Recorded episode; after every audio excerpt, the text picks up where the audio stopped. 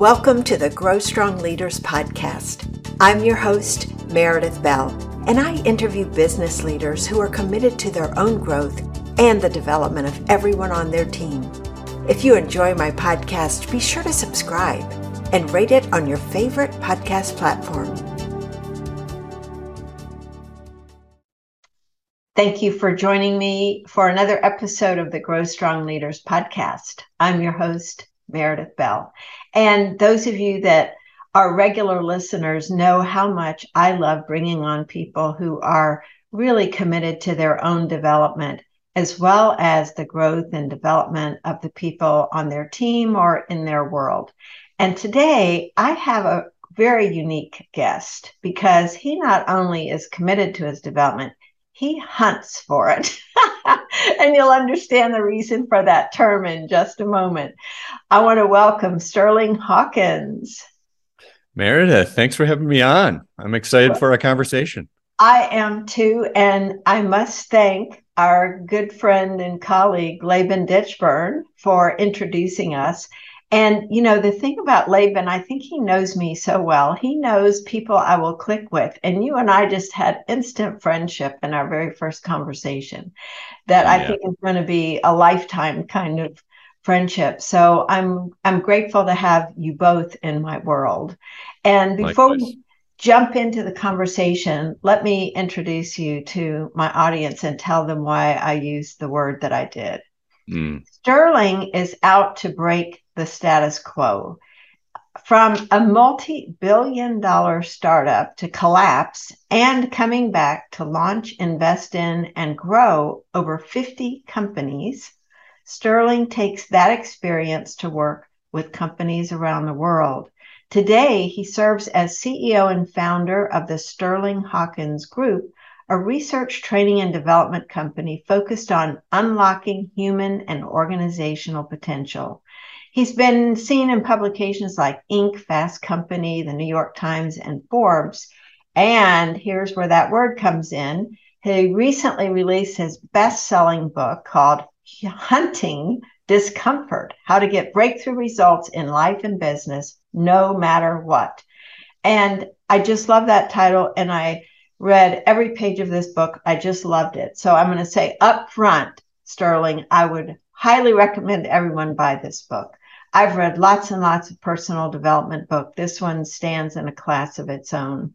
So thank oh, you for thank that you. gift to the thank world you. your book. It means a lot to me, especially coming from you, the expert in the space. Thank you. Well, one last thing I want to add is Sterling is based in Colorado, and partly because he has three precious nieces that he loves spending time with, and other family members too.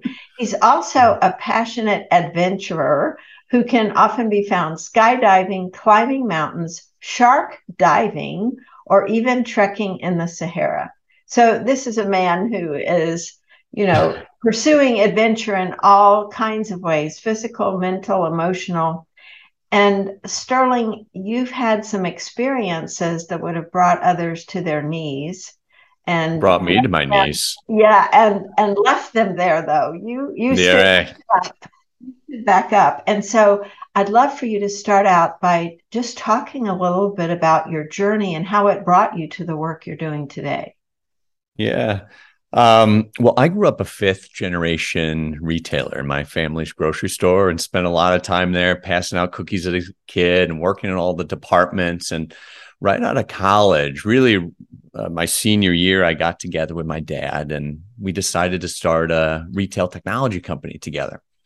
And I'd love to tell you, like, we were super smart. We had the whole thing planned out and our whole strategy. And we did do some of those things.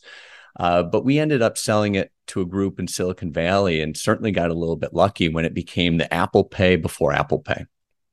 And just to, for a little context for you, Meredith, and the listeners, it was a little fingerprint sensor set next to the credit card terminal, and you put your finger down, and your credit cards came up, loyalty card, just like Apple Pay, only no phone. And this is early 2000s. So customers would look at this, investors would look at this, and we grew really, really fast. We raised over 550 million US dollars multi billion dollar valuation, 700 employees, offices all over the world. And have you seen that movie, Wolf of Wall Street? I didn't see that. Oh, well, right. For those people that have seen it, you, or I think most people know something about it. It was like a scene out of that movie. It was just crazy. And I felt like I was in this rocket ship of success and I had my whole life figured out. I'm ready to go public, cash in, and crown myself the next Steve Jobs, at least until the housing market started to collapse. And we couldn't raise any additional funding, at least on terms that our leadership and the investors were okay with. And it started a very dramatic, somewhat long bankruptcy, all half a billion dollars gone. Now, many of the people that I worked with there, the other leadership, they went on to start new companies, do new things. But what I found, at least in retrospect, is that my identity was so caught up in that company, who I thought I was, who my friends were, what success looked like. Like I defined it by that company and what we were doing there. That when the company crashed, so did I. And you know the story from the book, Meredith, but I end up playing out this sad country song of a story where I go from this big, beautiful penthouse in downtown San Francisco to my parents' house. Six figures in debt. Even my girlfriend breaks up with me. Like I was hitting every single beat in this song. And it really led to some of the darkest times in my life where I started looking at this thing saying, what went wrong? Why? And originally it was just to dig myself out of the hole. And it turns out what worked for me works for everybody as an individual or as an organization. It's fascinating. And there are so many important points from your book. We could talk for two hours, but I'm going to zero in on, I think, the key phrases, words, um, principles that you talk about. And then I'm going to ask everybody go get your copy. But the first one is this this this sentence that you actually wrote when you you know wrote your inscription in the book for me the way out is always through and mm. I, would love for you to share who you learned that from and what that means to you why is that sort of like your mantra yeah, so it was something my mom used to say when I was a kid. It's actually a Robert Frost quote, but to me, like whenever I hear the phrase, it's my mom's voice saying it.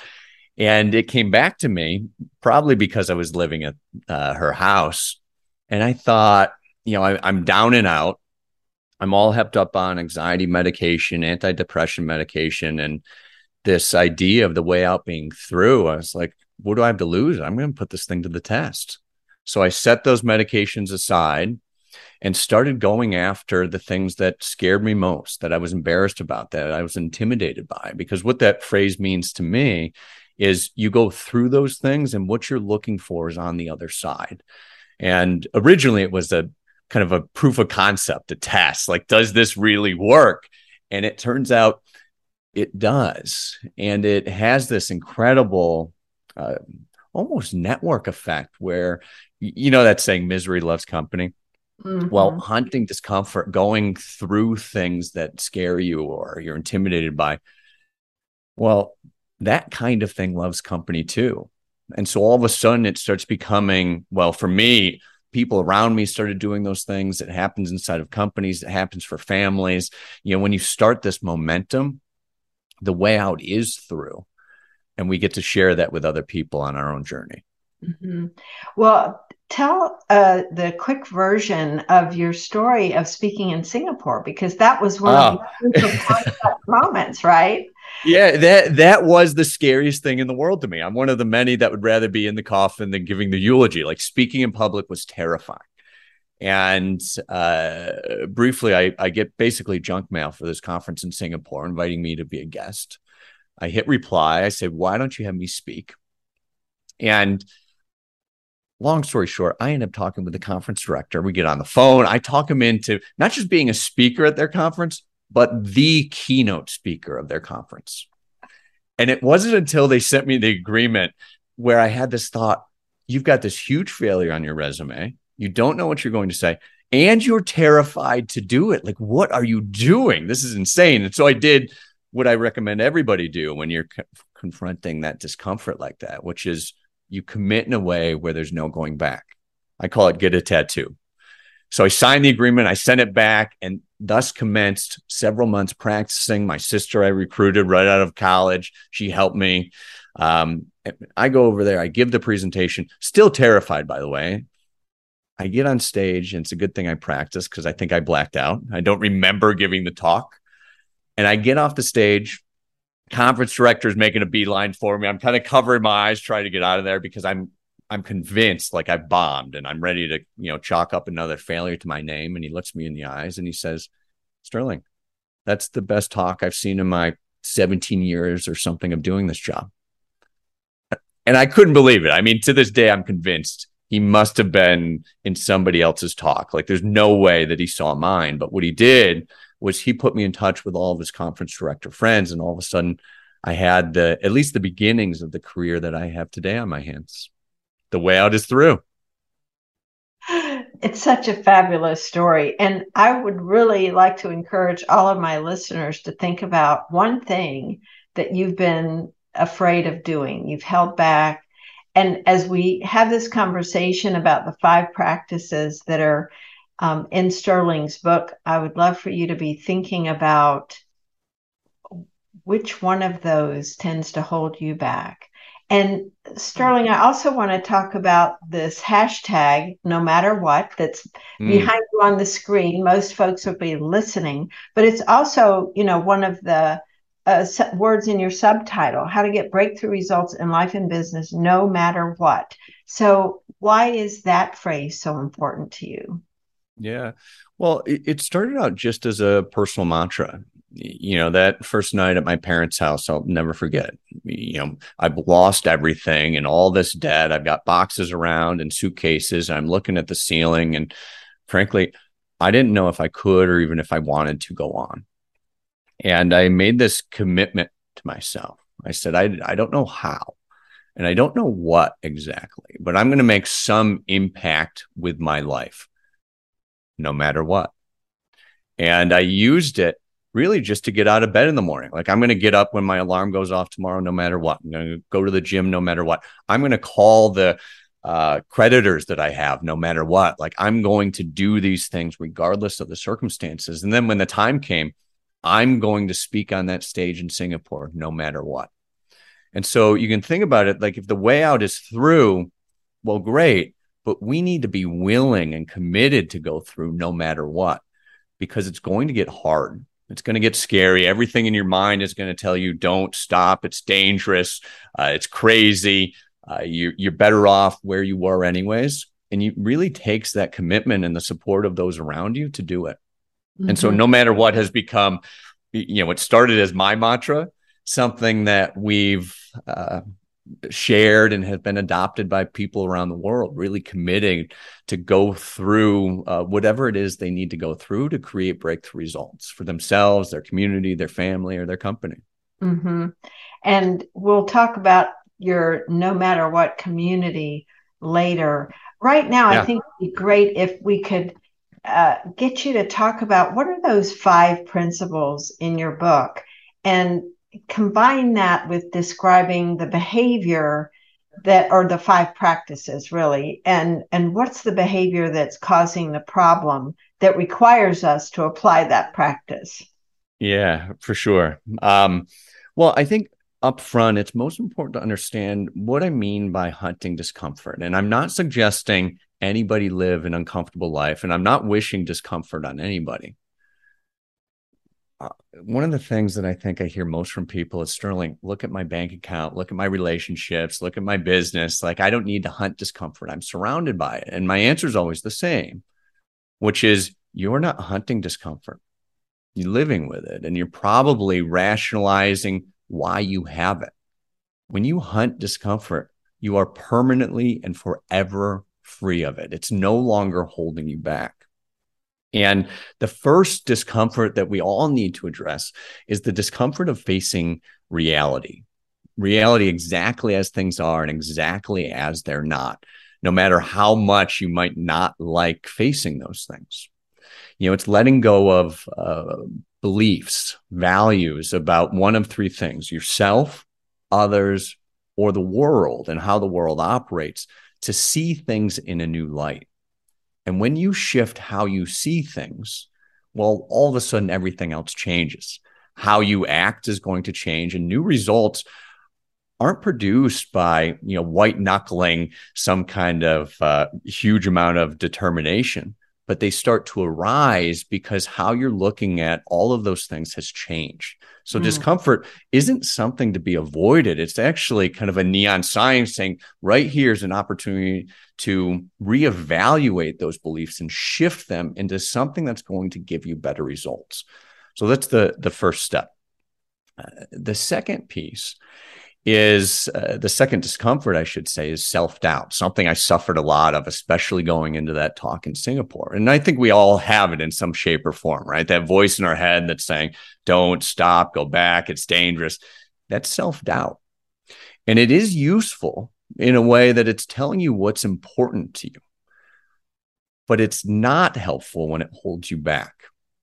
And when we take the second step in the no matter what system of getting a tattoo, right? Making that commitment where there's no going back, it's something that's going to call us through that discomfort. So your commitments have to be stronger and more solid than whatever discomfort you're moving through.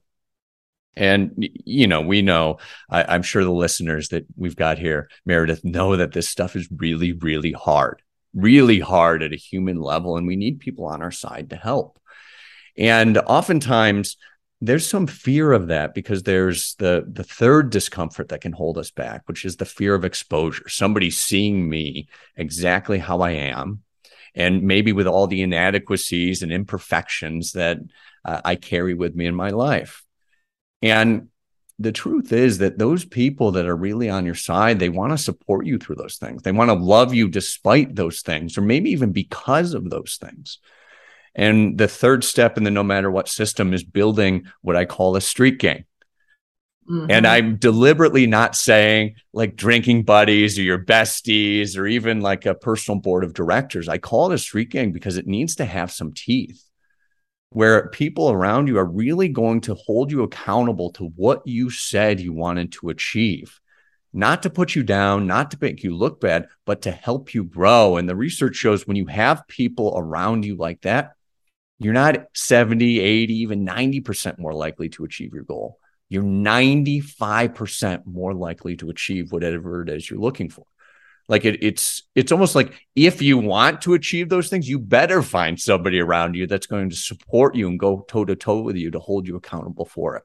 Mm-hmm. With me so far, I'm talking a lot, Meredith.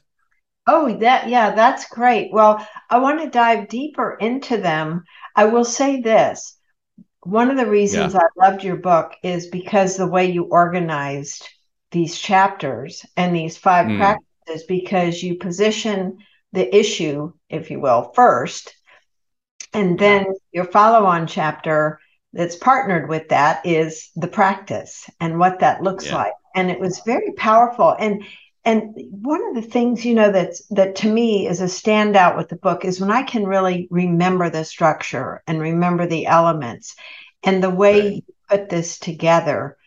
And it's very well written too. You've got all kinds Thank of you. not just stories but you cite research in a very interesting way. It's not dry in mm. any way. It's quite compelling. And so it's very memorable the way you've you've structured those and i like the way you're describing them now because one seems to build on the other and yet they're all interrelated too. Exactly. so go on to number four.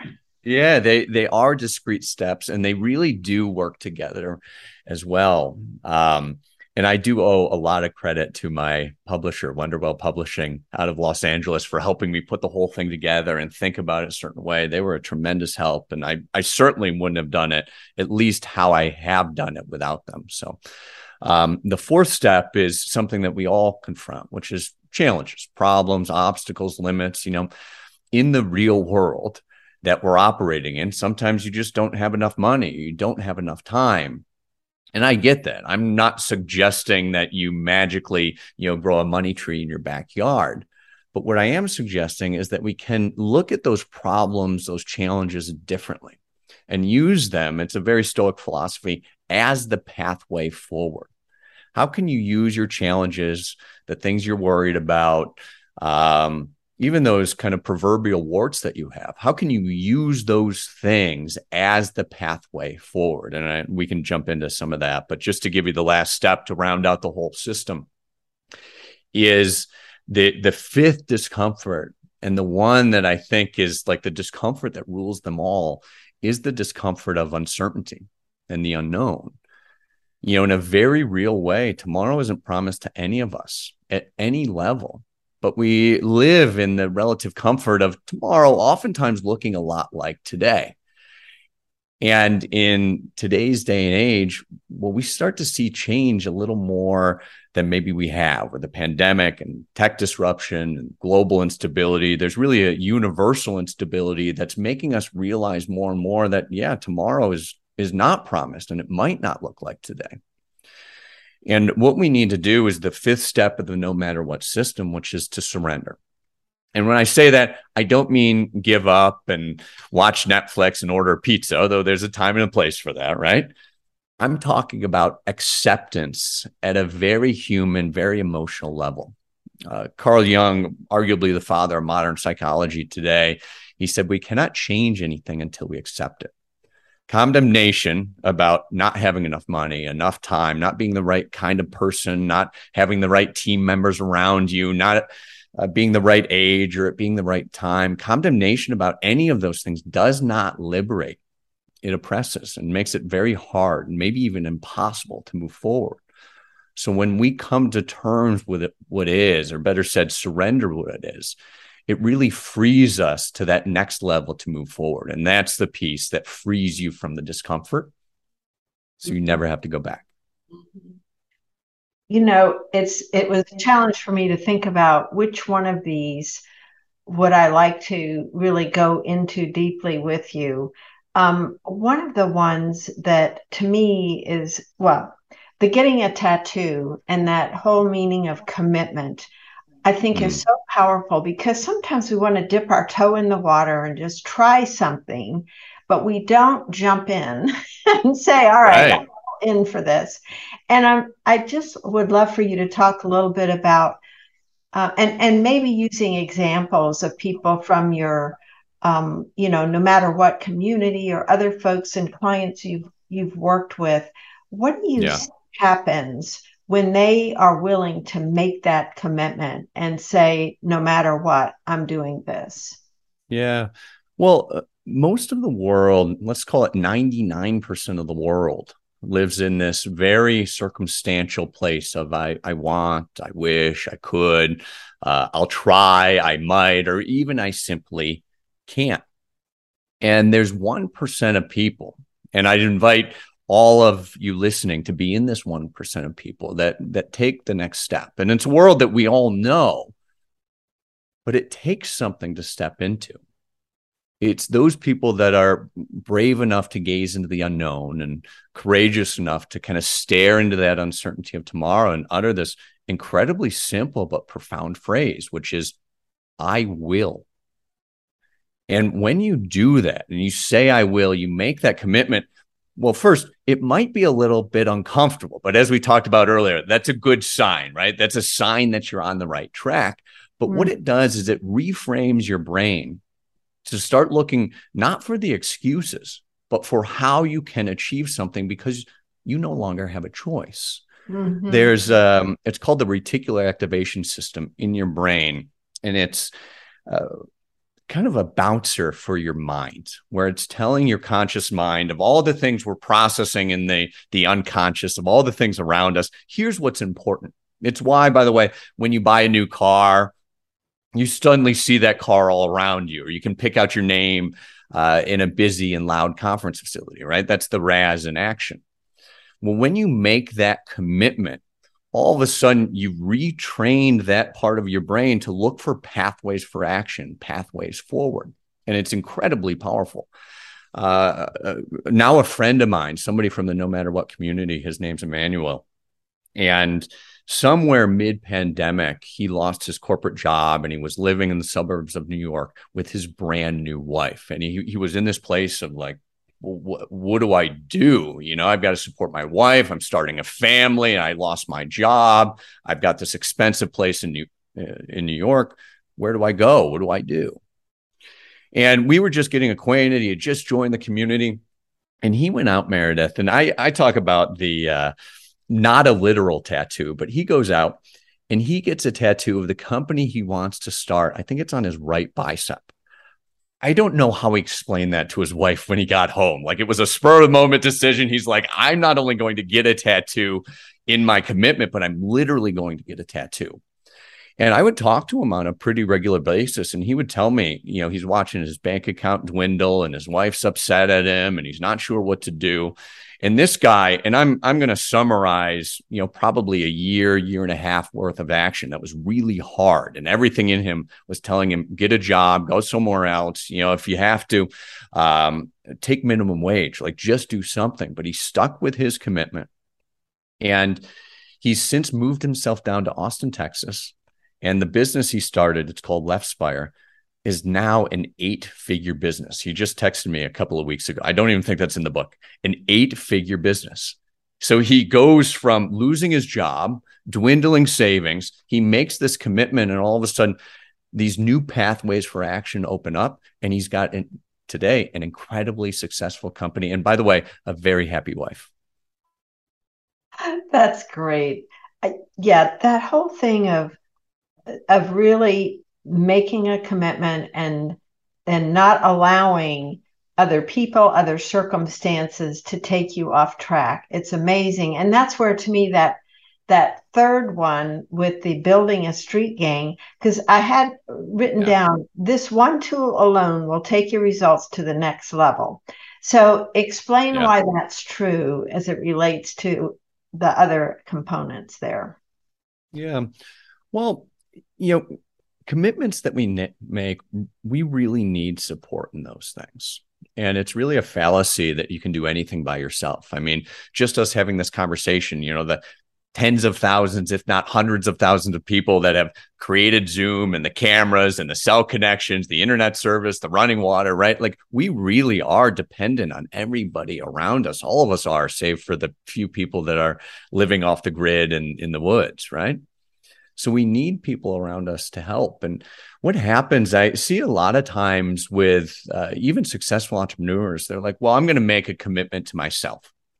And that's important, but I think it's only good for keeping you at the level that you're at. For example, if you are already pretty reliable that you're going to go out and run or go to the gym five times a week, you don't really need outside accountability for that right? It, it, it's almost going through the motions. Where it really counts is when you make commitments beyond what you already know you can do. That's where it's hard. If you know you can do it already, well, great, make those commitments, but you're not really going to grow from that. The mm. street gang's important because when we're going through it, right? If the way out is through, when we're in the middle of that, everything in our mind is going to tell us things that aren't necessarily accurate. Things like, well, you you can't you shouldn't. It's dangerous. It's dangerous to my career. You're jeopardizing your family, right? Now, your street gang is going to help reorient you to reality, what actually is. Like, is it actually dangerous or is it just really, really uncomfortable?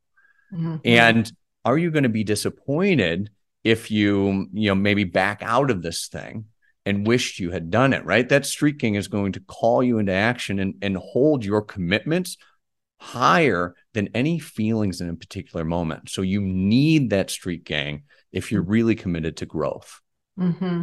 And, you know, we won't go into it today, but I liked the way you identified different kinds of people to be in that street gang. I mean, it's not a street right. person. it's, it's, right. And it's yeah.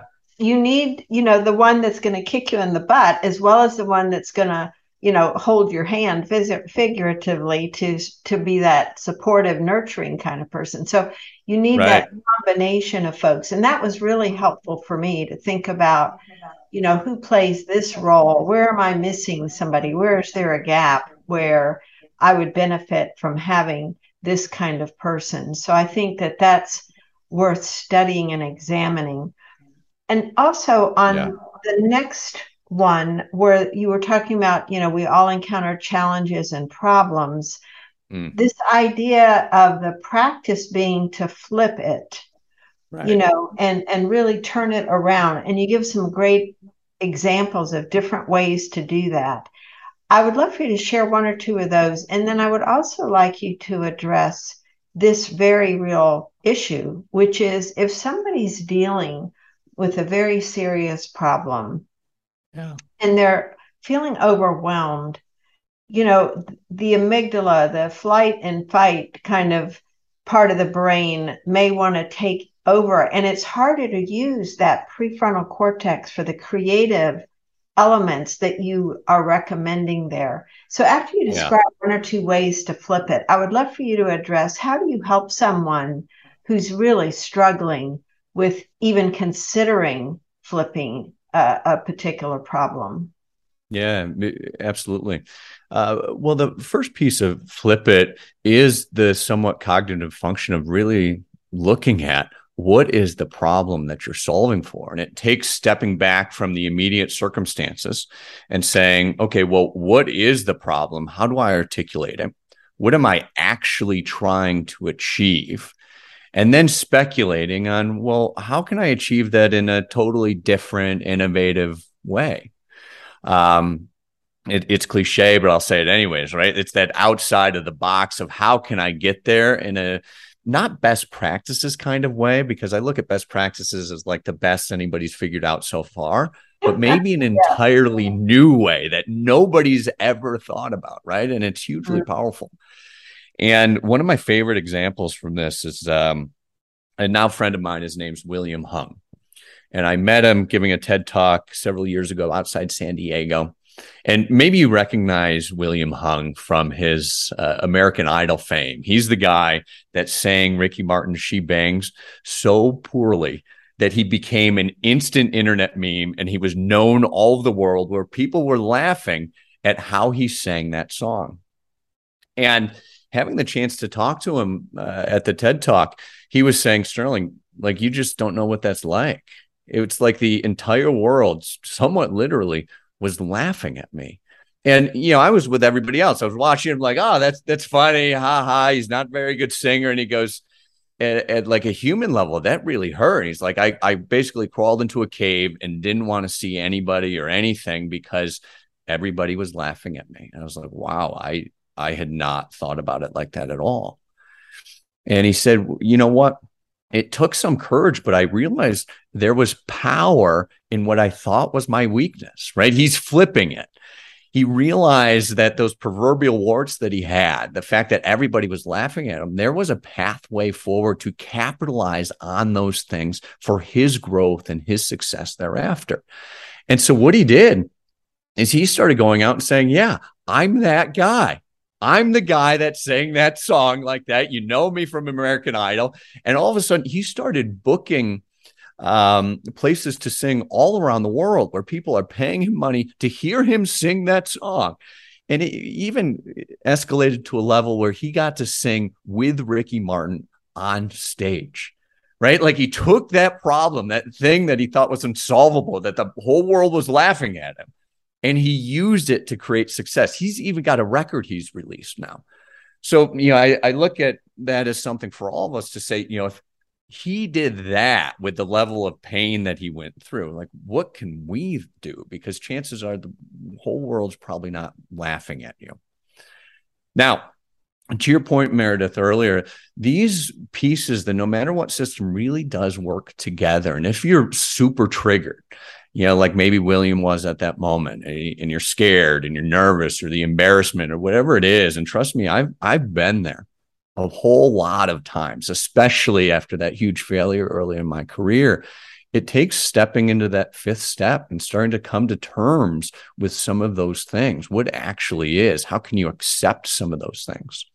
And I find some practices that have been helpful for me and for many are things like meditation uh, maybe spending some time in the wilderness, maybe spending time with people that really light you up and love you and reconnect you to what really matters. And when you do that, you kind of summon some of those things, that peace and happiness that's around you. You just have to reconnect with it. It starts to transform whatever discomfort is in your way. Mm-hmm. Um, Paul Tillich, the German American theologian and philosopher, says there's two things that humans are concerned about. The first, many of us only spend our time on are, are finite, right? I need to achieve these things. I need to open up these many locations. I have to make this much money. I have to make this many calls. And trust me, we need to do those things and we need to commit to those things no matter what. But the second thing he says that is important that really we should all be much more concerned with are infinite concerns, things that no matter what happens in the world, somewhat ironically, can never be taken away from us. Things like love, joy, peace, and happiness. And like I'm saying, when when you connect with those things, when you call on those things in the moments of discomfort, it transforms anything standing in your way and it grounds you in where you are and who you are to be able to take some uh, smarter steps, calmer steps, more peaceful steps forward. Mm-hmm. You know, that surrender chapter just spoke to me in so many ways. Mm. Uh, this whole idea of not trying to force or fight, you know, but looking yeah. what it what is it I'm dealing with and and actually celebrating that. But you know, one yeah. of my favorite sentences in there and I'll tell you why in a minute, but it was part of surrender is learning to take all our mistakes a lot less seriously. That to me is so huge. And it ties in with my earlier question of somebody feeling overwhelmed by whatever their their problem is. We take ourselves and situations so seriously. And I speak personally from that. Yeah, well, me too. Yeah. This idea of uh, lighten up you know one of my coaches one time told me that i was telling him about this this different things and was waiting for him to give me some kind of aha right insight. Yeah. He goes you know meredith the, the thread that i'm hearing there is um you you really take things seriously. Break through but as we talked about it and i looked at how could i be more playful how could I play bigger instead of play small? As another example, yeah. just looking at that word play, it's amazing how different that feels when you yeah. when you look at that. So I'm curious. You said you have taken yourself too seriously too, or situations too seriously. Certainly. Um, what? But I'm curious too to know what about when we think of something that you know has happened that impacts other people and we don't want to be lighthearted about that. But what's the balance there between surrendering to what is and then looking at what can we do here about this impact that's a negative impact maybe that's that's happened with people yeah, well, I think it comes down to uh, it, it can be fun and we can be more lighthearted about things, but you're right. Sometimes there's really serious things that have a, a much greater impact. And what I would say to that is there's a surrendering to uh, forgiving yourself for it. And, you know, I can speak to this personally because I felt like that company collapsing was in a large part my fault. So all of a sudden, you know, it's my fault that all of these people are out of work, that all these people lost money. And I made myself very bad, very wrong about it. So much so that I couldn't do anything. It's not just fight or flight with the amygdala, it's freeze. And I froze. Mm. And I just found myself going through the motions where, like on the surface, I was saying, Oh, yeah, everything's fine. You know, I'm figuring things out. And underneath, my whole life is falling apart. Right. I, I'm going into debt. I'm going out to fancy dinners that I can't really afford for a while. My millionaire friends are like, Oh, come on these trips. And I did for a little bit until I literally didn't have any money. And I told them I was busy. And uh, I found this, I didn't know this at the time, but there's a Norwegian study that found when you don't handle discomfort uh, effectively, I call them the discomfort defaults of avoiding, denying, surviving. And I would put in that bucket of things, uh, making yourself really wrong because you've made this negative impact for yourself and others when you handle discomfort like that, it leaves you unable, not unwilling, unable to act in accordance with the knowledge that you already have. Now, I watched my bank account dwindle. I knew I needed a job. I knew I needed help. But because I wasn't accepting that, because I wasn't surrendering to it, because I wasn't forgiving myself for the mistakes that I made, I wasn't able to do it. I couldn't pick up the phone and call even my closest friends and say, I need help. So it's that forgiveness piece that I think frees you to take steps forward to uh, not only help yourself, but to more positively impact people in the future instead of freezing exactly where you are with whatever those negative consequences are. Mm. Very powerful. Mm. There's so much more, Sterling, but looking at time, is there anything we haven't talked about that as we've talked of certain things, something else popped yeah. in your head and you'd love to share that with my audience? Yeah. So so this is really important. Um, we've all felt physical discomfort, like you you stub your toe, or emotional discomfort, like maybe you lost a job or a big deal or broke up with a loved one. Turns out physical, mental, emotional, the brain and the body process that discomfort identically, almost identically. So much so you can take acetaminophen for emotional pain. Research is of University of Michigan. And all the disclaimers about that, by the way. I'm not a doctor. That's not a biohack. I don't suggest you do that. But what I do suggest, and really what we've been talking about here today, is taking that next step, which is if where you meet discomfort is the same anywhere, we can grow our capacity to deal with it everywhere. It's a muscle you can build.